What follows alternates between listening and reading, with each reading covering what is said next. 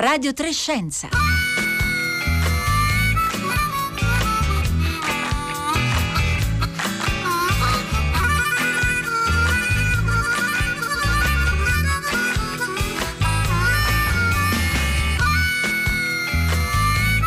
Lunedì 15 marzo, buongiorno da Paolo Conte e benvenuti a una nuova puntata e a una nuova settimana di Radio Trescenza.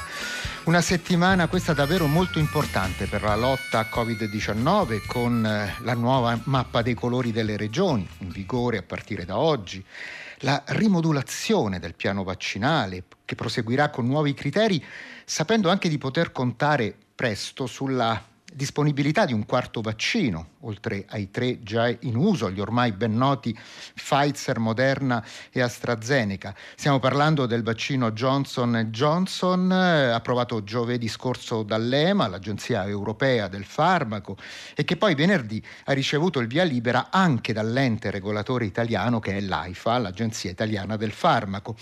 Oggi parleremo di questo vaccino, ma parleremo anche degli accertamenti in corso per alcuni decessi avvenuti nei giorni scorsi di persone che erano state vaccinate con dosi di eh, AstraZeneca. Eh, grande clamore mediatico e come sapete in, attesa, in attesa di eh, riscontri più precisi si è provveduto a sospendere cautelativamente i lotti dai quali provenivano le dosi somministrate. Allora oggi cercheremo anche di capire quindi come si studiano le reazioni avverse ai vaccini e questo ci permetterà anche di dare uno sguardo al secondo rapporto sulla sorveglianza dei, farm, dei vaccini anti-Covid che l'AIFA ha pubblicato giovedì scorso. Del primo rapporto avevamo parlato nella puntata del, dell'8 febbraio scorso, ma oggi andremo a scoprire un quadro ovviamente più aggiornato. Tutte le domande, come sempre, ci possono pervenire da quanti ci stanno seguendo in diretta attraverso sms e messaggi di WhatsApp da inviare al consueto numero 335 56 34 296.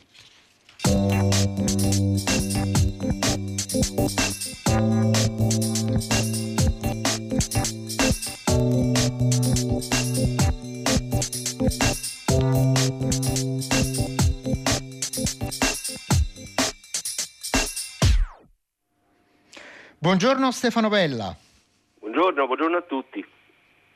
Stefano Vella è docente di salute globale all'Università Cattolica di Roma, è stato presidente dell'AIFA fino al 2018 e poi direttore del Centro Nazionale per la Salute Globale dell'Istituto Superiore di Sanità, carica che ha mantenuto fino al 2019. Allora Stefano Vella, io comincerei proprio dal vaccino proposto dalla statunitense eh, Janssen, la divisione farmaceutica della Johnson Johnson, che ha ricevuto l'approvazione degli enti regolatori la scorsa settimana e che avremo disponibile eh, dalla fine di aprile. Ecco, co- volevo, le volevo chiedere, ecco, come è stato concepito questo eh, vaccino e quali differenze presenta rispetto a quelli già in uso? Dunque, dal punto di vista diciamo, eh, tecnologico non è eh, molto diverso perché è comunque un, uh, un vaccino a vettore vi- adenovirale, eh, quindi funziona come come quello dell'AstraZeneca in un certo senso, è diverso il vettore, ma insomma il meccanismo è lo stesso, è un, è un virus che non, che, non, che non, si replica, ma infetta le cellule, libera il DNA, del, diciamo, il DNA che codifica per quella proteina contro la quale il nostro sistema immunitario dovrebbe fare gli anticorpi e quindi funziona da stimolo vaccinale. Quindi non è diverso, ha una eh, diversità che il, è stato sperimentato come singola dose, quindi questo certo è piuttosto, è piuttosto importante visto, visto, la quantità di persone che dobbiamo vaccinare e poi è stato molto sperimentato, ha fatto delle sperimentazioni a tappeto piuttosto mm, intense, per questo è arrivato un po' più tardi e poi si può tenere il frigorifero, quello dove teniamo il prosciutto per capirsi, insomma, ecco, diciamo quello di casa, che quindi non ha bisogno dei freezer. Quindi dovendo accelerare, eh, un, meno male che è arrivato, anche lui, ecco. Devo dire che pure l'AstraZeneca eh, si può tenere in frigo normale, quindi anche lui è, però l'AstraZeneca in realtà ha bisogno di due, vaccina, di due eh, vaccinazioni, cioè di una dose di richiamo. E quindi da questo punto di vista il eh, vaccino della Johnson Johnson potrà dare un impulso importante all'attuazione del nuovo piano strategico vaccinale? Ma sicuro perché anche hanno promesso una quantità di dosi molto importante. Quindi eh, siccome la Johnson Johnson è, eh, ma anche le altre obiettivamente lo sono, insomma è un gigante, eh, sono sicuro che la produzione la farà, perché questo è un discorso che poi faremo magari la prossima puntata, il discorso della produzione dei vaccini, non è una cosa proprio elementare perché non sono farmaci chimici, sono farmaci biologici che hanno bisogno di tanti passaggi eh, complessi, quindi mh, diciamo che lo possono fare chi è in grado di fare i vaccini a tappeto. Ma questo quindi eh, consentirà eh, comunque, se appunto le dosi arrivassero nella, eh, nelle quantità attese, permetterà una maggiore dire, diffusione capillare, nel senso che potranno essere coinvolte anche per esempio certe categorie fin qui eh, escluse nel, nel, piano vaccinale, come per esempio le farmacie oppure ehm, i medici di medicina generale che non, non sempre eh, possono aver avuto un facile accesso a Pfizer e, e Moderna? Assolutamente, sì, sì. Infatti direi che, beh, insomma, sa, noi qui obiettivamente nel momento di scarsità dei vaccini eh, si è pensato di andare rapidamente sulle persone più a rischio, no? giustamente, quindi eh, gli operatori sanitari perché sono esposti e non, non, non ci piove, e poi gli anziani e altre categorie che sono quelle che se si beccano il Covid poi potrebbero avere dei guai. E questo è giusto, così si fa quando uno sta in carenza. Poi eh, si potranno vaccinare tutti gli altri, perché poi soltanto vaccinando un sacco di gente riusciamo a, a, battere la circolazione di questo virus, perché lui, eh, queste varianti non è che vengono per caso, vengono perché lui si replica. Lui si replica e sbaglia, perché sono piccoli errori che fa casuali, però a volte gli dice bene fa una variante che è più, è più come si dice, è più, dice bene al virus, eh, chiaramente non a noi, che è più infettiva. Quindi bisogna abbatterne la replicazione. Quindi noi più vaccini diamo, eh, abbiamo due scopi, ecco, non so come dire, uno scopo è la protezione dei fragili e l'altro scopo è la, l'abbattimento della circolazione del virus. Sono due, due obiettivi che devono essere perseguiti insieme, non c'è dubbio. Ecco Stefano Novella, a proposito anche di varianti, noi eh, conosciamo di questo eh, vaccino eh, l'efficacia nei confronti delle diverse varianti che si sono presentate soprattutto in questi eh, primi sì, due mesi e mezzo dell'anno? Sì, mm. diciamo che sicuramente su eh, due varianti, su quella originale più due varianti eh, funzionano tutti bene i vaccini, assolutamente. Sulla variante sudafricana c'è stato un dubbio eh, che funzionino lievemente di meno in termini di anticorpi neutralizzanti, però sa, i vaccini poi stimolano una risposta immunitaria molto complessa, non è solo gli anticorpi, eh, ci sta l'immunità cellulare, sapete quella fatta dalle cellule tite del nostro sistema immunitario, quindi la risposta è, eh, eh, quindi dal punto di vista della malattia dovrebbero proteggere comunque, sempre, ecco questo per il momento è così, quindi dobbiamo eh, confidare che, insomma, che, si svuotino gli ospedali, come effettivamente è successo. Adesso, questo bisogna anche dirlo alla popolazione. Eh, nei paesi che hanno vaccinato a tappeto eh, gli ospedali sono vuoti. Cioè, eh, questo è un dato di, di, vita reale, non so come dire, che va oltre le sperimentazioni cliniche. Eh, in Inghilterra l'Inghilterra è riaperto, eh, Israele è tutta riaperta. Quindi insomma, l'Inghilterra ha vaccinato a tappeto con l'AstraZeneca, eh. quindi eh, no, per, perché se ci fossero dubbi sull'efficacia, ha vaccinato con tutto quello che aveva, compresa l'AstraZeneca, perché poi l'AstraZeneca è in, inglese, quindi ce l'ha in casa, per capirsi. Certo, a proposito eh, di avere in casa appunto una, eh, un, un, grande colosso farmaceutico come AstraZeneca, Moreno qui al 335 5634 296 ci chiede se eh, noi abbiamo eh, ehm, in, in, Italia ma anche in Europa stabilimenti con capacità tecnologica adeguata per produrre anche questo vaccino eh, della Johnson Johnson. Allora sì, eh, diciamo in Italia ni, eh, in Europa sicuro, perché la Johnson Johnson ha stabilimenti anche in Europa, così come c'era la AstraZeneca, c'era la Pfizer, no? vi ricordate che i camion della Pfizer venivano dal Belgio, no? quelli freezer. Certo. E, quindi noi, non, noi, abbiamo una grandissima capacità produttiva di farmaci chimici in Italia, siamo i più grandi produttori di farmaci del mondo, quasi. Eh? No, questa è una cosa importante, tra l'altro li esportiamo. Eh, però sono farmaci chimici. Sulla parte biologica stiamo lievemente più indietro, cioè eh, abbiamo delle biotech che possono inventarli i vaccini, eh, ma poi farne una produzione di svariate centinaia di milioni di dosi Ecco, quello è un altro discorso. Eh, quello so che se, se ne è parlato no? Con, tra il governo, Farmindustria, di mettere su eh, delle strutture proprie, ma questa è una cosa che stiamo facendo anche per l'Africa, pensate, perché non possiamo pensare di vaccinare l'Africa donandogli i nostri vaccini. No, che sarebbe pure giusto, no? Ma non è il sistema, cioè, come dire, quanto può andare avanti, capito? Eh, bisogna permettere a questi paesi di diventare autonomi no? dal punto di vista della produzione. Però lì per questo ci vuole tempo. Ma sa perché poi bisognerà diventare autonomi? Sto dicendo pure in Italia, pure... perché c'è un rischio, ma diciamo senza dover allarmare nessuno, che, che poi un giorno abbiamo bisogno di nuovi vaccini, anche adattati alle varianti, per esempio, cosa che già stanno facendo le grandi industrie. Cioè stanno arrivando dei vaccini contro proprio le varianti, disegnate contro le specifiche varianti.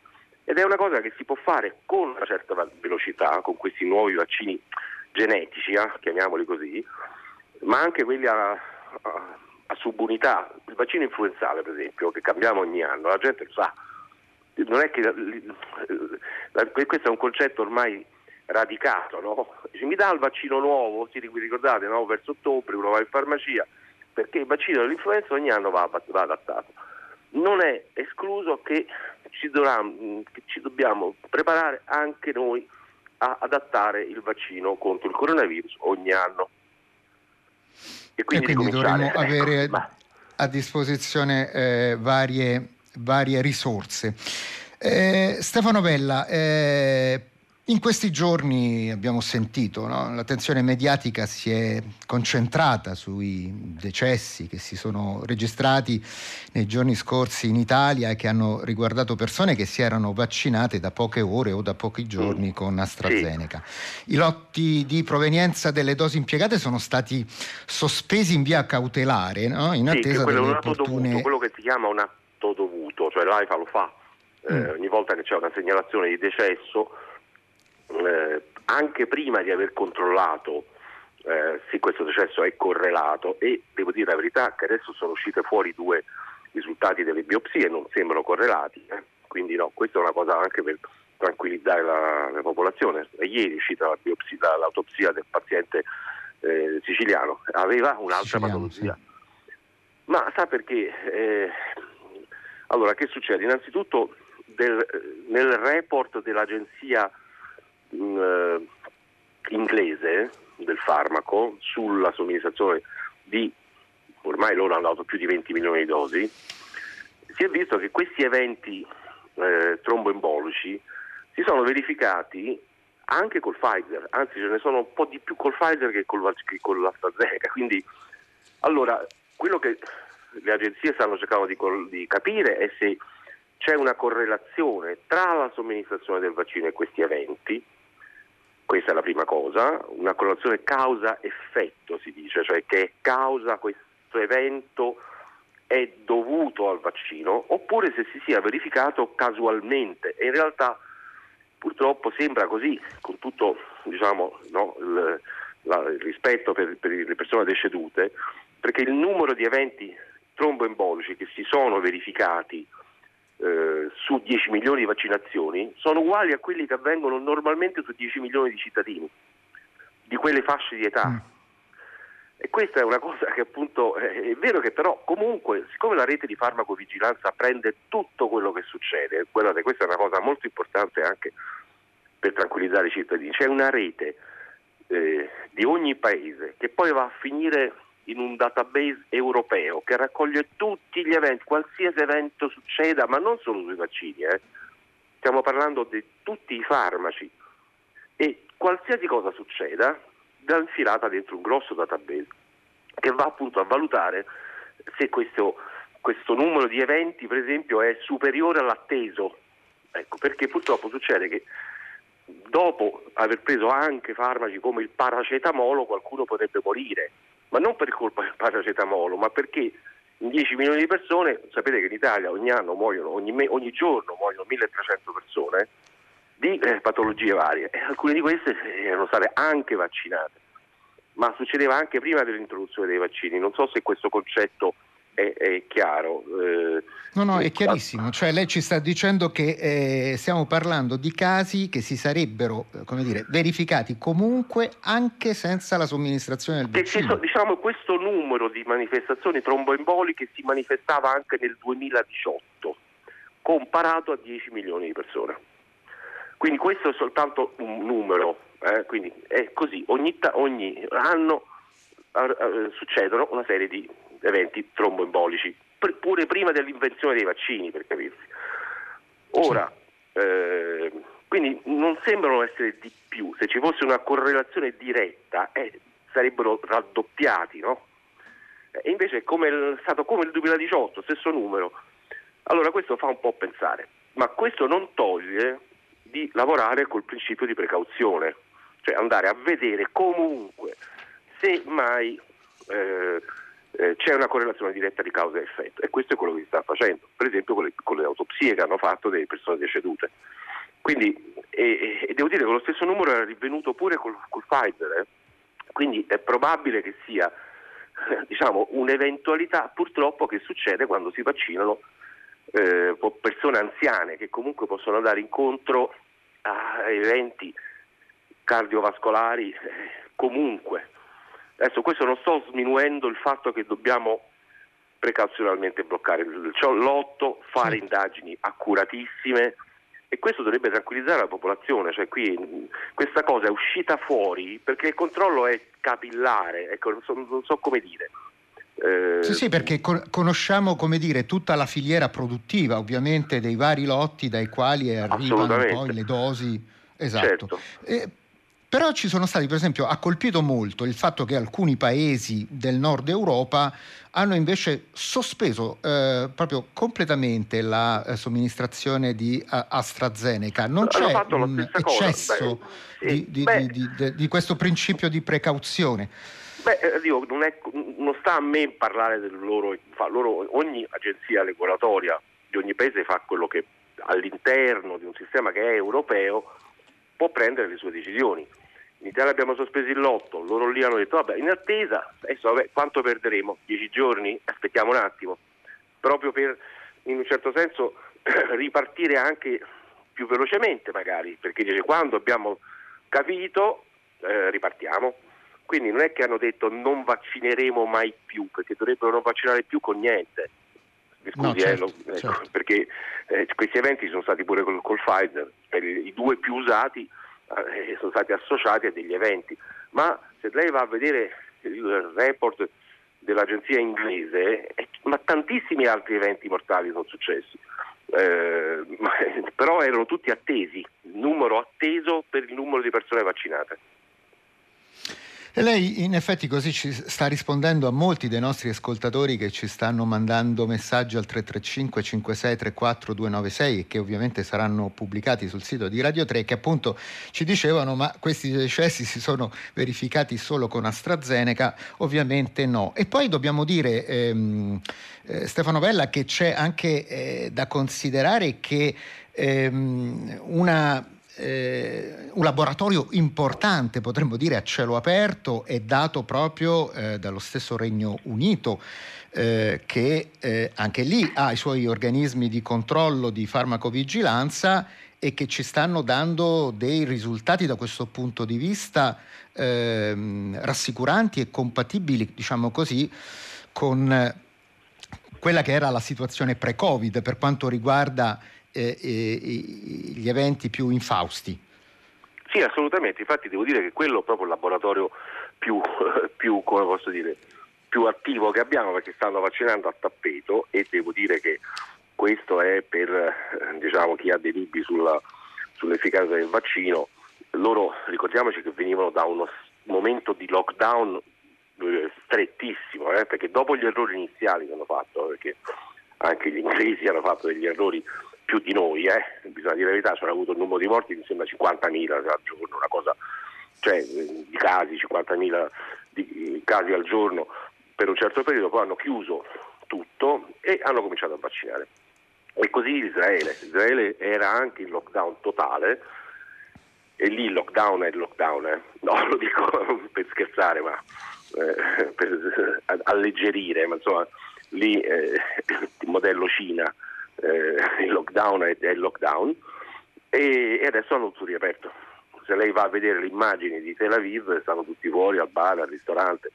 Questo è per dire anche alle persone che forse bisognava pure chiudere un po' prima, detto fra me e lei, ma che questi, mm-hmm. che questi eh, sacrifici terribili per tante categorie economiche, associato però alla vaccinazione, eh, poi fanno riaprire.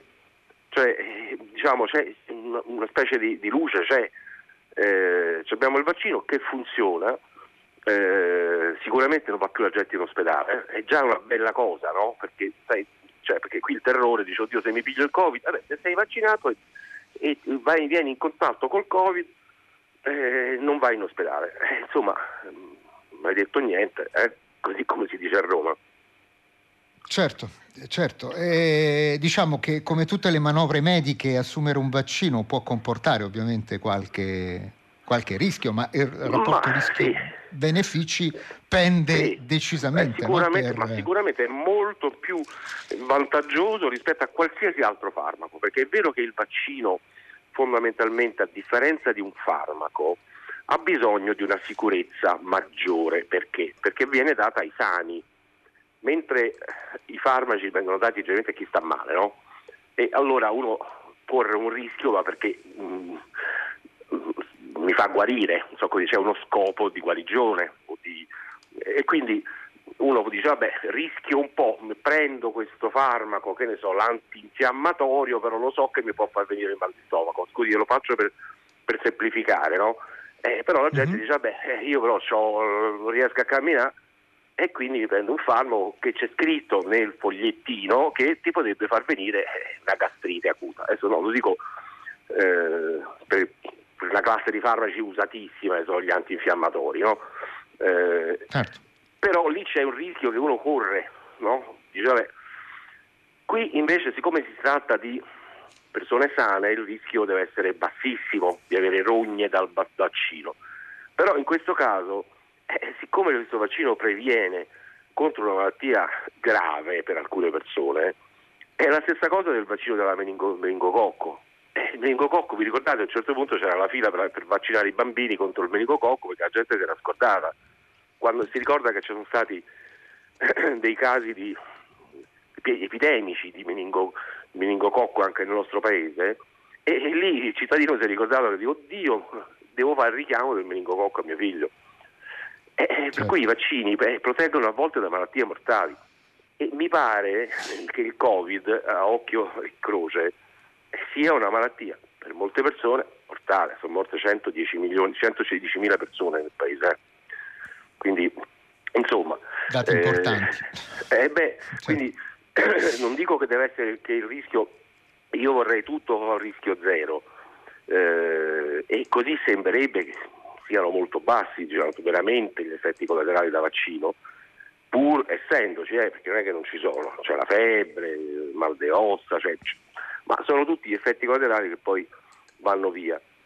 Se questo vaccino è correlato o meno sia a quest'altra eh, situazione cardiovascolare, eh, le indagini sono in corso, i dati dicono che, se, diciamo che è molto improbabile, pur però giustamente cautela e le agenzie regolatorie stanno controllando. Ecco, a proposito di questo, Stefano Bella, proprio mercoledì scorso l'AIFA, l'Agenzia Italiana del Farmaco, ha pubblicato il secondo rapporto di farmacovigilanza sui vaccini anti-Covid somministrati in Italia dal 27 7 dicembre 2020 al 26 febbraio di quest'anno. In cui forse eh, non c'erano questi casi ultimi, eh?